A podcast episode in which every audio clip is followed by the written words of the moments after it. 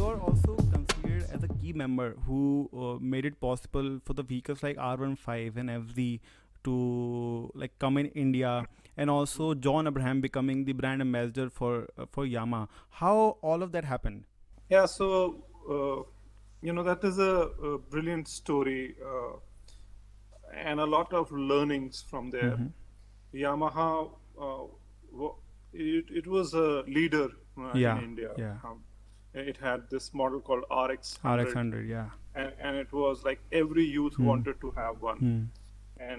And it had a market share in excess of 45% or so. And from that point, when a lot of industry changes happened, and the company had come down to a market share of 1.2%. Mm-hmm. Yeah. So something like 45% to 1.2% is like huge downfall for the company.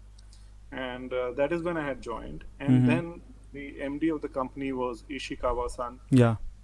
And he asked me, what do you think about it?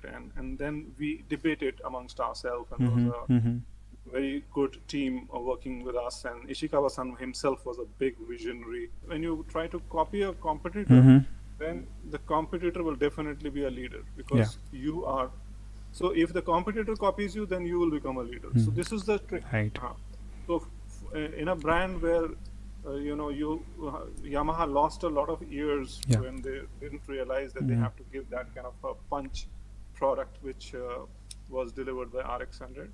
But RX 100 could not be relaunched because RX 100 was a two-stroke bike, and what the customer expected in a new change scenario where four-stroke vehicles were being sold. So we thought about it, and then we thought that let's get into a product which is again very exciting for the customers, right? And what exactly is customers looking at from a brand, we give them that. And then we realized that let's offer a package in 150cc, and then we created a brand. We worked out a product range and a brand where if the customer buys the product, he says, wow, what a product. And everybody who comes in and he sees that my friend has brought a bike, they would say, wow, what a great bike you have bought. Which is not the case earlier when they were trying to follow the competitors, where if they were buying a product and they would say, why we bought Yamaha? Yeah? This is no good.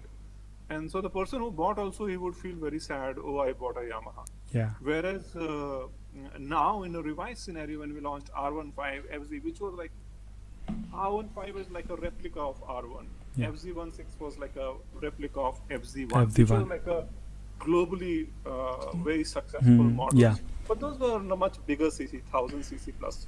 So our strategy was the Indian roads are not great for 1000cc and all, or we will not be able to get very good numbers if we try to sell through that kind of a product. So we thought that let's give a smaller cc with the same imagery and the same kind of a delivery in a smaller package.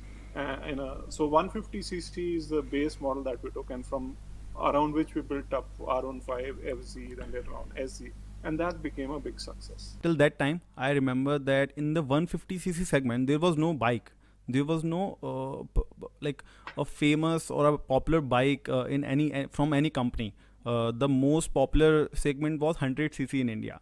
So all of a sudden it popularizes the 150cc segment, and also a lot of college students started buying R15 and FZ. You see the segmentation of the industry at that point of time. 150cc was a very small and not a very big number at that point of time. 100, 110, 125 was what's seen as like almost 90%, 85 to 90% of the market. Yeah. But then there were like a brand, Bajaj, Pulsar, which was launched, and that brand was doing pretty decent.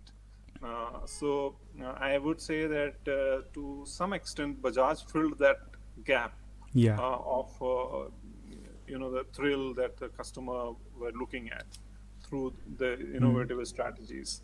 But when R15 FZ came, it did make a huge dent in the market, and definitely it expanded the 150cc market, and Yamaha did get a very good sizable share. Right.